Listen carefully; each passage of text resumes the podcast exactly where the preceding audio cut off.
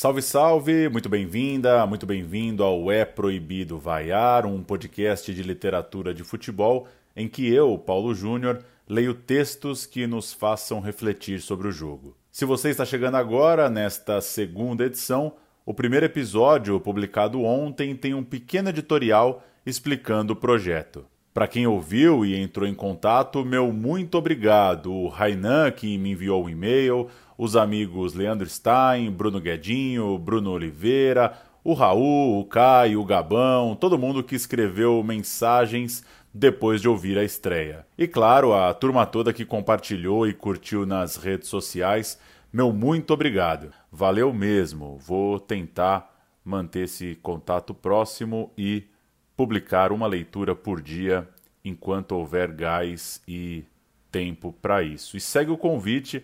Quem quiser gravar algum comentário sobre a leitura do dia, é só me enviar por e-mail que eu posso soltar no programa. Uma das inspirações aqui é fazer uma espécie de clube de leitura, uma conversa, uma troca de ideias sobre os textos. Então, vamos nessa.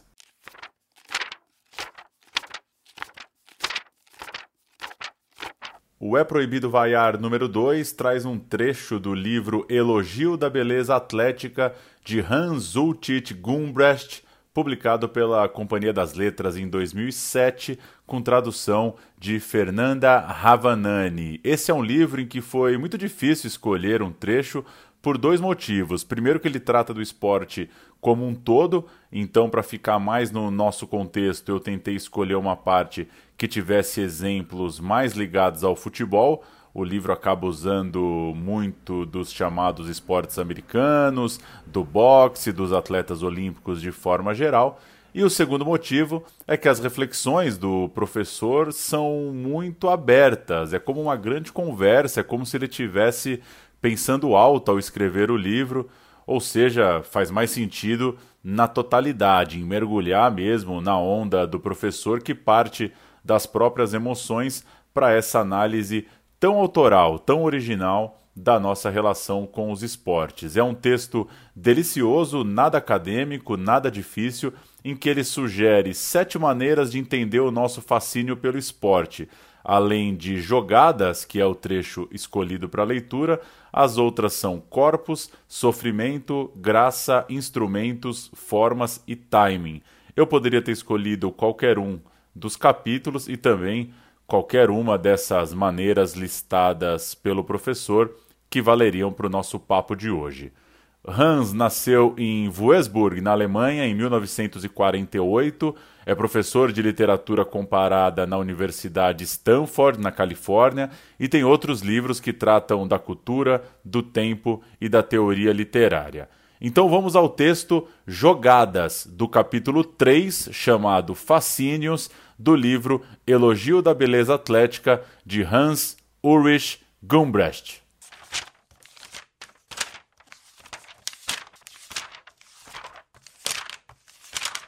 Jogadas Há quase um século, os esportes com bola fascinam multidões mais numerosas em todo o mundo que qualquer outro tipo de competição. Sua popularidade é verdadeiramente um fenômeno global. As preferências regionais variam, é claro. O rugby compete com o futebol no hemisfério sul, os Estados Unidos, o Caribe, o Japão e a Coreia são a terra prometida do beisebol, e o cricket é acompanhado com paixão nos países que pertenceram ao Império Britânico. Mas não existe nenhum único país que eu saiba onde o esporte predominante em termos de público não seja um jogo com bola. Os historiadores já deram explicações plausíveis para a maioria das preferências regionais, mas algumas variações continuam um enigma e por isso mesmo ainda mais interessantes. Uma das minhas perguntas sem resposta favoritas sobre o esporte é por que o rugby, dominado por equipes da África do Sul, da Austrália e da Nova Zelândia, estabeleceu-se de forma tão sólida no hemisfério sul. Por outro lado, como sugeriu nossa breve sondagem sobre a história do esporte, o fascínio pelos jogos com bola apresenta características histórica e geograficamente específicas. Nas primeiras décadas do século XX, pela primeira vez, a popularidade de assistir a esportes com bola atingiu níveis tsunâmicos. Talvez essas décadas guardem em si a resposta para a questão de por que os esportes em geral assumiram tamanha importância nos últimos 120 anos.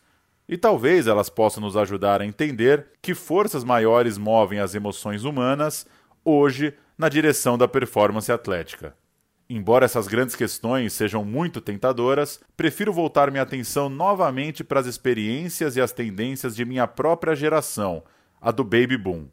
Assim como tanta gente da minha idade, sinto o um impulso quase irresistível de canonizar a época de meados do século XX como os melhores anos da história dos esportes com bola. Ou, para falar de forma mais cautelosa, embora eu pressuponha que os times mais fortes da atualidade derrotariam os melhores times daquele grande passado em qualquer tipo de disputa imaginária, é provável que bem poucos torcedores de hoje em dia digam que o esporte com bola de que eles mais gostam está em seu auge, como, por exemplo, os fãs do boxe ou das corridas de fundo diziam dos anos 1920. A era de ouro do beisebol, sem nenhuma dúvida, foi o segundo quarto do século XX, quando Baby Ruth, Lou Gehrig e o jovem Joe DiMaggio jogavam pelo melhor time de beisebol de todos os tempos, o New York Yankees. O legado daquele período, ainda mais que os orçamentos recordes da equipe, é o principal motivo pelo qual os Yankees ainda têm um status tão excepcional atualmente. No futebol americano, meu candidato para time mais inovador e mais bem sucedido da história é o San Francisco 49ers, dos anos 1980, quando Joey Montana, Jerry Rice e Roger Craig dominavam os gramados. Para o basquete e o hockey, o final da Era de Ouro pode estar mais próximo de nosso tempo, marcada pelas aposentadorias de Michael Jordan e Wayne Gretzky. De forma mais evidente que em qualquer outro esporte com bola, a quase mítica era de ouro do futebol foi a época entre os anos 1950 e início dos anos 80, marcada pelo auge da carreira de Edson Arantes do Nascimento, o Pelé. Sua carreira foi praticamente contemporânea às de Mané Garrincha, Alfredo de Stefano, Ferenc Puskas, Gianni Rivera, Sandro Mazzola, além das do suave Eusébio de Lisboa, do impecável George Best de Manchester, do rebelde holandês Johan Cruyff, do imperador da Bavária Franz Beckenbauer e do explosivo Diego Maradona. Aquelas décadas também tiveram como destaque a seleção da Hungria, que ficou invicta por muito tempo e perdeu tragicamente a final da Copa do Mundo de 1954 para uma Alemanha medíocre, nunca mais conseguindo se recuperar do choque e da humilhação. O Real Madrid, cujas vitórias fizeram o título de campeão da Europa ser tão cobiçado quanto de campeão da Copa. E a seleção brasileira, que ganhou o primeiro de seus cinco títulos de Mundial em 1958 contra a Suécia em Estocolmo por 5 a 2, tendo como estrela ascendente o jovem Pelé, de 17 anos. A confissão que estou prestes a fazer pode ser de mau gosto, a verdade pode ser bem brega às vezes, mas os nomes dos cinco jogadores ofensivos da seleção brasileira de 58 ainda me soam como uma linda letra de samba. Garrincha, Didi, Vavá, Pelé, Zagallo. Para vocês que não têm como se lembrar daquele tempo como se fosse ontem, houve uma época em que havia exclusivamente cinco jogadores ofensivos no futebol. Chega de nostalgia. Talvez a razão de termos hoje menos admiração pelos grandes jogadores e equipes atuais seja o simples fato de eles serem tão numerosos. Pode ser um paradoxo. Uma variedade tão grande de atletas talentosos torna difícil até para os melhores entre eles brilhar tanto quanto os grandes jogadores do passado. Mas ao mesmo tempo em que propõe esse argumento, francamente não acredito nele. No futebol, apesar de toda a falação sobre novos estilos, novas estratégias e maior eficiência de jogo, os jogadores mais admirados e quem sabe até mais bem-sucedidos continuam sendo os que nos fazem lembrar dos melhores atletas da era de ouro do esporte. A seleção brasileira e as dezenas de jogadores brasileiros que atuam nos principais campeonatos do mundo dominaram os gramados nas últimas duas décadas de modo mais ostensivo que qualquer outro grupo de atletas na história do futebol, embora eles raramente correspondam às expectativas abstratas, pragmáticas e, abre aspas, modernas, fecha aspas, dos treinadores e dos comentaristas dos campeonatos profissionais europeus. O artístico e nem sempre tão eficiente Ronaldinho Gaúcho, que foi considerado o melhor jogador do mundo em 2004 e 2005, é um atleta mais admirável que o atacante goleador Ronaldo do Real Madrid. Zinedine Zidane, talvez o maior jogador da última década, não era o atleta mais rápido de sua equipe, nem marcava tantos gols quanto Ronaldo, mas a elegância de seus movimentos e de seus passos era deliciosa. O que gostamos nos grandes momentos de uma partida não é apenas o gol, o touchdown do futebol americano, o home run ou a enterrada. É a bela jogada que toma forma antes do tento. Sabemos intuitivamente o que é essa forma. O sociólogo e filósofo Niklas Luhmann definiu a forma como a união paradoxal da diferença entre a autorreferência e a referência externa isso significa somente que forma é qualquer fenômeno com a capacidade de se apresentar a nossos sentidos e a nossa experiência numa clara distinção em relação àquilo que não faz parte dela. Mas uma jogada bonita é mais que apenas uma forma, é uma epifania da forma. Uma jogada bonita é produzida pela convergência súbita e surpreendente dos corpos de vários atletas no tempo e no espaço as jogadas bonitas são sempre surpreendentes por dois motivos. Mesmo que a forma específica seja o que os especialistas chamam de jogada ensaiada, pensada com antecedência e praticada inúmeras vezes, ela será nova e surpreendente para o espectador médio que não está familiarizado com o arsenal de estratégias da equipe. Mas, mais que isso, as jogadas que surgem em tempo real na partida são surpreendentes até para os treinadores e para os jogadores que as executam, porque precisam ser realizadas contra a resistência imprevisível da defesa do outro time. Enquanto o time que está com a bola tenta criar uma jogada e evitar o caos, a equipe adversária, em posição defensiva, tenta destruir a forma emergente e precipitar o caos. Pode-se dizer que o ataque personifica o princípio da negentropia, enquanto a linha defensiva personifica o princípio da entropia. Além de complexa, personificada e surpreendente, uma jogada bonita é também uma forma temporalizada. Isso significa que a jogada começa a desaparecer desde o momento em que começa a surgir. Assim que o quarterback lança a bola na direção do receptor, sabendo por intuição, no momento de soltar a bola, onde o receptor estará um ou dois segundos depois, a jogada incluindo todos os trajetos complexos que vários jogadores têm de percorrer para torná-la possível, começa a desaparecer. Nenhuma fotografia congelada jamais será capaz de captar a beleza dessa realidade temporalizada. E são poucas as experiências que fazem meu coração bater mais rápido que uma jogada bonita.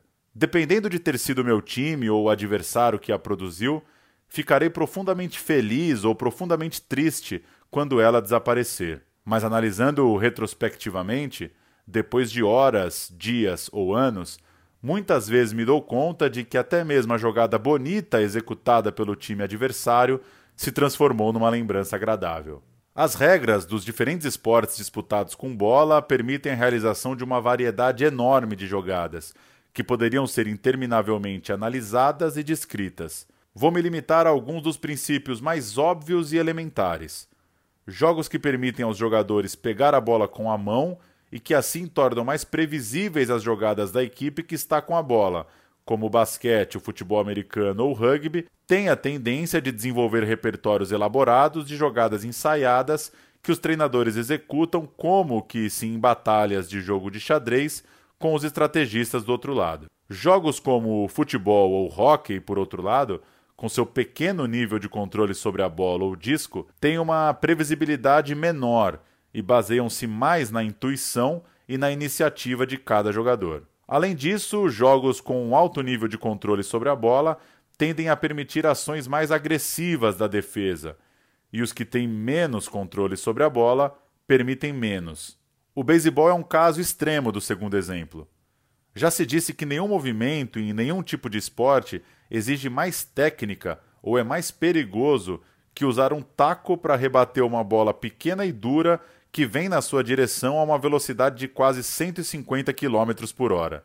Isso explica por que o rebatedor tem a permissão de se concentrar em seu golpe sem ter de se preocupar com a interferência de jogadores da defesa. É interessante notar que essa equação entre o grau de controle da bola e a intensidade da agressividade da defesa inverteu-se em alguns esportes. No basquete, por exemplo, apesar do grande nível de controle da bola, os jogadores da defesa não podem fazer contato físico. Esse fato, junto com a superfície relativamente pequena da quadra de basquete, leva a placares elevados, a um ritmo rápido e a um sabor mais artístico para o jogo e, acima de tudo, há aqueles instantes fascinantes em que os jogadores da quadra de repente param de se mexer, como se numa imagem congelada. O hockey, pelo contrário, permite jogadas defensivas com grande impacto sobre o corpo, apesar do fato de ser extremamente difícil controlar o disco que desliza sobre o gelo. Esses dois fatores mantêm o placar relativamente baixo, mas permitem um alto nível de imprevisibilidade, incluindo viradas frequentes ou contra-ataques surpreendentes. Estarão os jogos com bola atingindo os limites do desempenho humano hoje, como já aconteceu com esportes como o fisiculturismo, a ginástica, a patinação artística, os saltos ornamentais e tantas modalidades de atletismo? Para todos os fins práticos, a resposta é não, embora a coordenação entre mão e olho e o poder da rebatida do beisebol possam ser exceções. Os torcedores sempre vão especular que seus ídolos poderiam ter jogado um pouco melhor, ter lançado um pouco mais rápido, ter saltado um pouco mais alto e certamente ter convertido uma porcentagem maior de lances livres do que fazem. A questão real é, então, se um nível ainda mais elevado de performance física e talvez também de complexidade estratégica não acabaria sendo esteticamente contraproducente, pelo menos para alguns esportes com bola. Se, contra a opinião da maioria dos técnicos e especialistas, tenham razão ao dizer que marcar pontos ou gols e ganhar não é só o que fascina os fãs, não poderia ser verdade que alguns jogos nas últimas décadas vêm ultrapassando uma linha perigosa de otimização em que a eficiência começa a se voltar contra o apreço estético? Embora nenhuma equipe africana jamais tenha chegado nem perto de ganhar a Copa do Mundo de Futebol, muitos torcedores, como eu mesmo, gostariam que o futebol africano, com seu ar ultrapassado, se estabelecesse como o futebol do futuro. Uma nostalgia semelhante aplica-se ao futebol americano e ao beisebol profissionais nos Estados Unidos. Em sua busca pela vantagem estratégica e pelo preparo físico, esses esportes tão populares podem estar perdendo um pouco do fascínio que cativou gerações inteiras de torcedores. Não é por acaso que a NHL vem tendo problemas com as regras de impedimento que reforçam a eficiência da defesa em detrimento da performance ofensiva, a principal responsável pelos momentos de beleza no gelo. Talvez a nostalgia deste torcedor já velho pelo que ele chama de a era de ouro dos esportes coletivos acabe revelando ter alguma base em fatos empíricos. Já falei bastante sobre jogadas bonitas. Mas qual seria a aparência de uma jogada feia no esporte? Quando diríamos que uma jogada não foi bonita? Essas perguntas foram feitas pelo meu amigo Toshi Hayashi, já no fim de uma discussão em Kyoto, uma das poucas grandes cidades do mundo que não tem nenhuma equipe esportiva predominante. Uma resposta fácil é óbvia: costumamos chamar de feias as jogadas desleais. Mas essa, em termos estritos, não é bem uma resposta, porque jogadas desleais interrompem o jogo e, portanto, não fazem parte dele. A observação mais importante, facilitada pela pergunta de Hayashi, é que a estética do esporte não parece oferecer conceitos negativos. Podemos chamar alguns efeitos do fisiculturismo de feios, e podemos usar essa palavra para um salto numa competição de patinação ou para um movimento de ginástica que fracassa grotescamente na tentativa de reproduzir uma figura. Mas, até num caso assim, seria bastante incomum usar a palavra feio. Em geral, e para os esportes mais populares, sentimos apenas uma ausência: a falta de jogadas emocionantes nos jogos com bola, a falta de dramaticidade no boxe, a falta de graça no atletismo. Quando uma jogada nasce num jogo com bola, somos cativados pelo que vemos. Mas, quando esses momentos não aparecem, não chamamos essa ausência de feia.